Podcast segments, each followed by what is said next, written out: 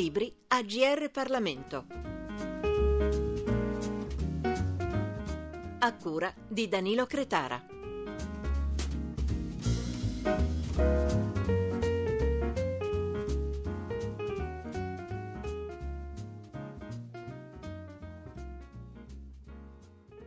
Bentrovati a tutti gli ascoltatori lettori del GR Parlamento da Chiara Paolini. Oggi è il nostro ospite Luciana Capretti, giornalista e scrittrice. Due romanzi ed ora un saggio, La Jihad delle donne, il femminismo islamico nel mondo occidentale, pubblicato per Salerno Editrice. Buongiorno Capretti. Buongiorno e grazie per avermi invitato. Nel titolo io partirei da quello. Lei usa due termini, la parola jihad che è il massimo spauracchio per l'Occidente e donne e femminismo, sinonimo quasi di orrore per il mondo islamico. L'impressione dopo la lettura del suo lavoro è che proprio le parole siano importanti. Qual è la vera traduzione di jihad? La parola jihad ha due significati. Secondo le femministe, il significato eh, più importante, il significato primario è quello di sfida con se stessi, sfida a superarsi, sfida a diventare migliori, a evitare le, le proprie debolezze, e quindi in questo senso eh, abbiamo usato questa parola nel titolo. È una jihad delle donne, delle donne che vogliono superare se stesse, delle donne che vogliono superare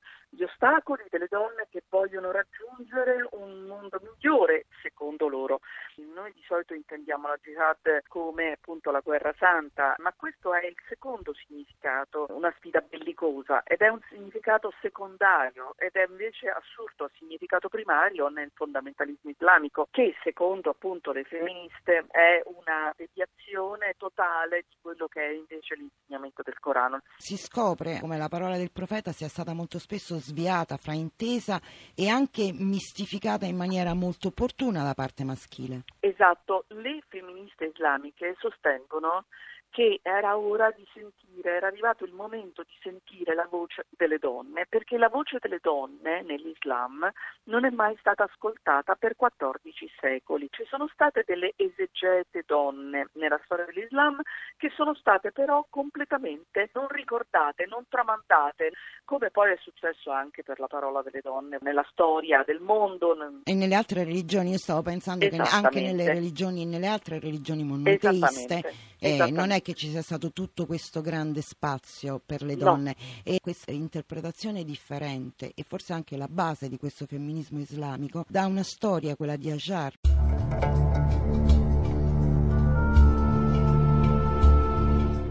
Ajar è sola, in mezzo al deserto.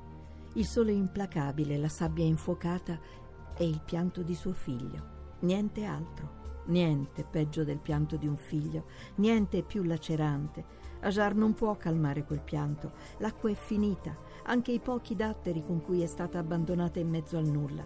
Deve fare qualcosa, non può sopportare oltre quel lamento, deve salvare il suo bambino.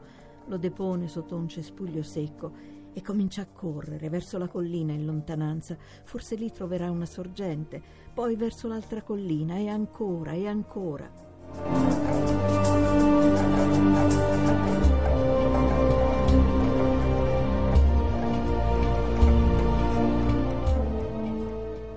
Di Ajar che è una storia meravigliosa perché è la storia della concubina di Abramo che Sara cedette ad Abramo perché appunto Sara non riusciva ad avere figli e questa concubina Ajar invece gli diede il primo figlio.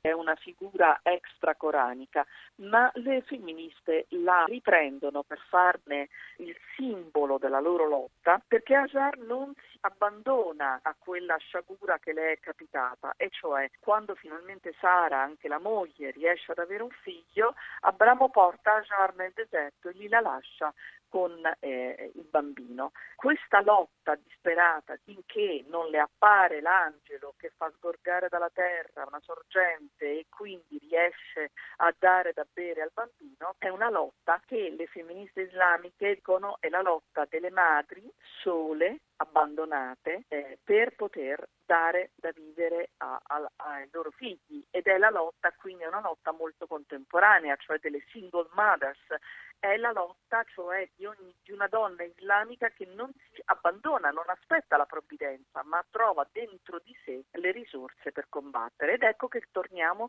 al significato di jihad, trovare dentro di sé la forza per superare se stessi. Capretti, la sua è stata una ricerca capillare.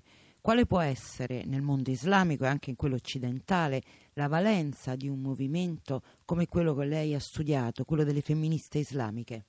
l'Islam è arrivato da noi dopo l'11 settembre, certo. Ancora di più l'Islam è arrivato in Europa con le ondate migratorie. Oggi ci ritroviamo a contatto con questi che noi definiamo spesso immigrati, ma magari non sono immigrati perché sono qui da noi già da due generazioni, convivono con noi, lavorano con noi, pagano le tasse, sono una nuova realtà con la quale dobbiamo confrontarci. Allora l'importanza di questo messaggio delle donne islamiche femministe che diffondono questo loro Islam liberale, diciamo moderato, anche se loro sostengono che esiste un solo Islam e che è questo e che tutti gli altri Islam sono una deviazione del messaggio del Corano, che è un messaggio appunto di giustizia ed eguaglianza fin dal primo versetto, che è il versetto della creazione, il 4.1 che dice che sono stati creati due anime esattamente uguali. Questo messaggio di giustizia perché è importante per noi? Si prevede che l'Islam si diffonda molto rapidamente, si sta già diffondendo molto rapidamente nel mondo. Con quale Islam noi vogliamo avere a che fare?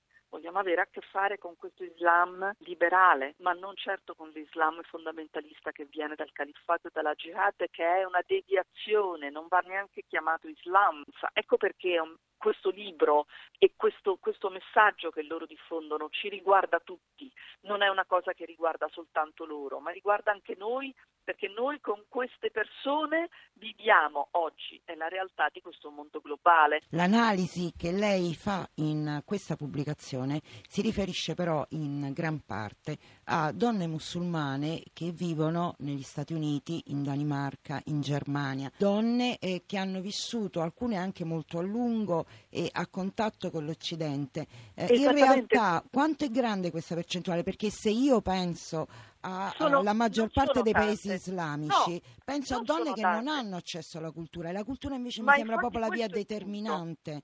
Questo per... è il punto. Io parlo soltanto del femminismo islamico nel mondo occidentale perché sono perfettamente cosciente del fatto che queste donne, proprio grazie a questa ibridazione di culture, a questa convivenza culturale, sono riuscite a fare questo questo lavoro su se stesse, questa jihad, cioè quella di tornare al Corano, rileggerlo con occhi femminili, capire che è stato soltanto sempre manipolato dagli uomini, hanno portato avanti questo movimento. Certo è un movimento minoritario, nel senso che si è diffuso e si sta diffondendo soltanto nell'Occidente. Ma che cosa sta succedendo nei paesi musulmani? Comunque le donne che grazie alle comunicazioni e la rete, internet, quindi, grazie esatto. ai social network, le donne comunque anche nei paesi musulmani sentono parlare di quello che sta succedendo in Occidente e premono quindi sui loro governi. Certo. Cosa è successo di recente in, Arabia in Saudita, Giordania, in, certo. in, in Arabia Saudita, che è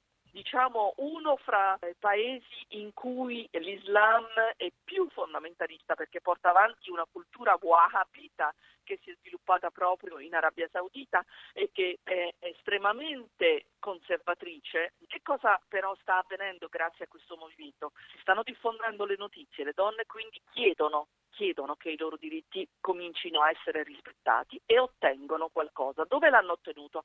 L'hanno ottenuto in Giordania, in Tunisia, in Marocco, in Egitto, prima e in questi altri paesi dopo. È stata abolita la legge che prevedeva che i violentatori, se avessero sposato le donne violentate, eh, non avrebbero avuto alcuna pena. La Tunisia è andata avanti e a settembre ha eliminato anche la legge per cui cui una donna musulmana non può sposare un uomo non musulmano.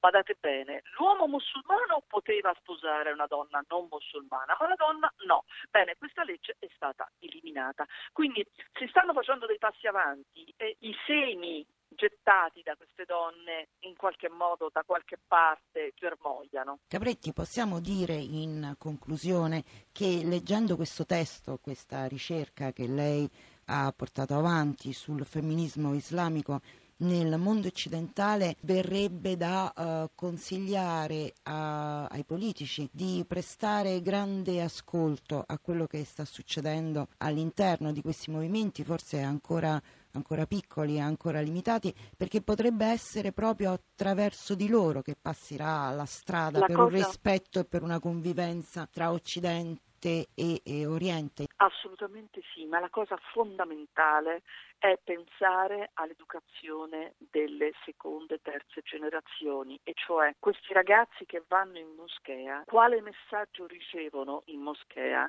chi sono gli imam che predicano in moschea e questa è una cosa a cui i nostri politici e i politici di tutta Europa devono prestare molta attenzione. Sì, si sta preparando finora... un registro infatti degli imam e la cosa importante è capire da dove vengono i finanziamenti per le moschee.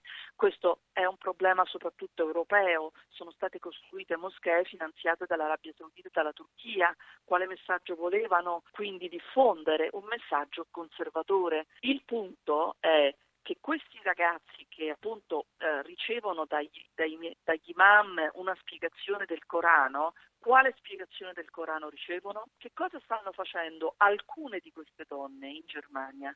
Stanno scrivendo libri per i bambini che raccontano il Corano in una versione liberale. Forse possiamo concludere ricordando mh, mm, quel discorso che fece Malala, la giovane pakistana che ricevette il Nobel per la pace nel 2014, che disse un bambino, un maestro, una penna e un libro possono cambiare il mondo. Assolutamente, l'istruzione è fondamentale fondamentale l'istruzione per le ragazze. E infatti negli stati musulmani più ancora tribali e quindi patriarcali dove le ragazze non, ha, non hanno accesso all'istruzione non hanno la possibilità di conoscere e capire cosa succede con questo movimento invece femminista sta cercando di andare proprio nei villaggi e cercando di spiegare alle ragazze quali sono i loro diritti sempre sulla base del Corano, non altro, ma cercando di leggere nel modo che abbiamo detto. A, a quel punto le, le, ragazze hanno gli strumenti per, di conoscenza e quindi gli strumenti per capire e per combattere a loro volta la loro jihad personale. La cosa... sfida iniziale. Bravissima. Grazie a Luciana Capretti, io ricordo a tutti coloro che ci hanno ascoltato il titolo del suo, il titolo del suo ultimo libro, La jihad delle donne, il femminismo islamico nel mondo occidentale, pubblicato dalla Salerno Editrice e vi ringrazio tutti per l'ascolto. Capretti, grazie per essere stata con noi. Grazie a voi. I libri AGR Parlamento. Per segnalare saggi di storia, politica, sociologia e diritto, scrivere a grplibri.it.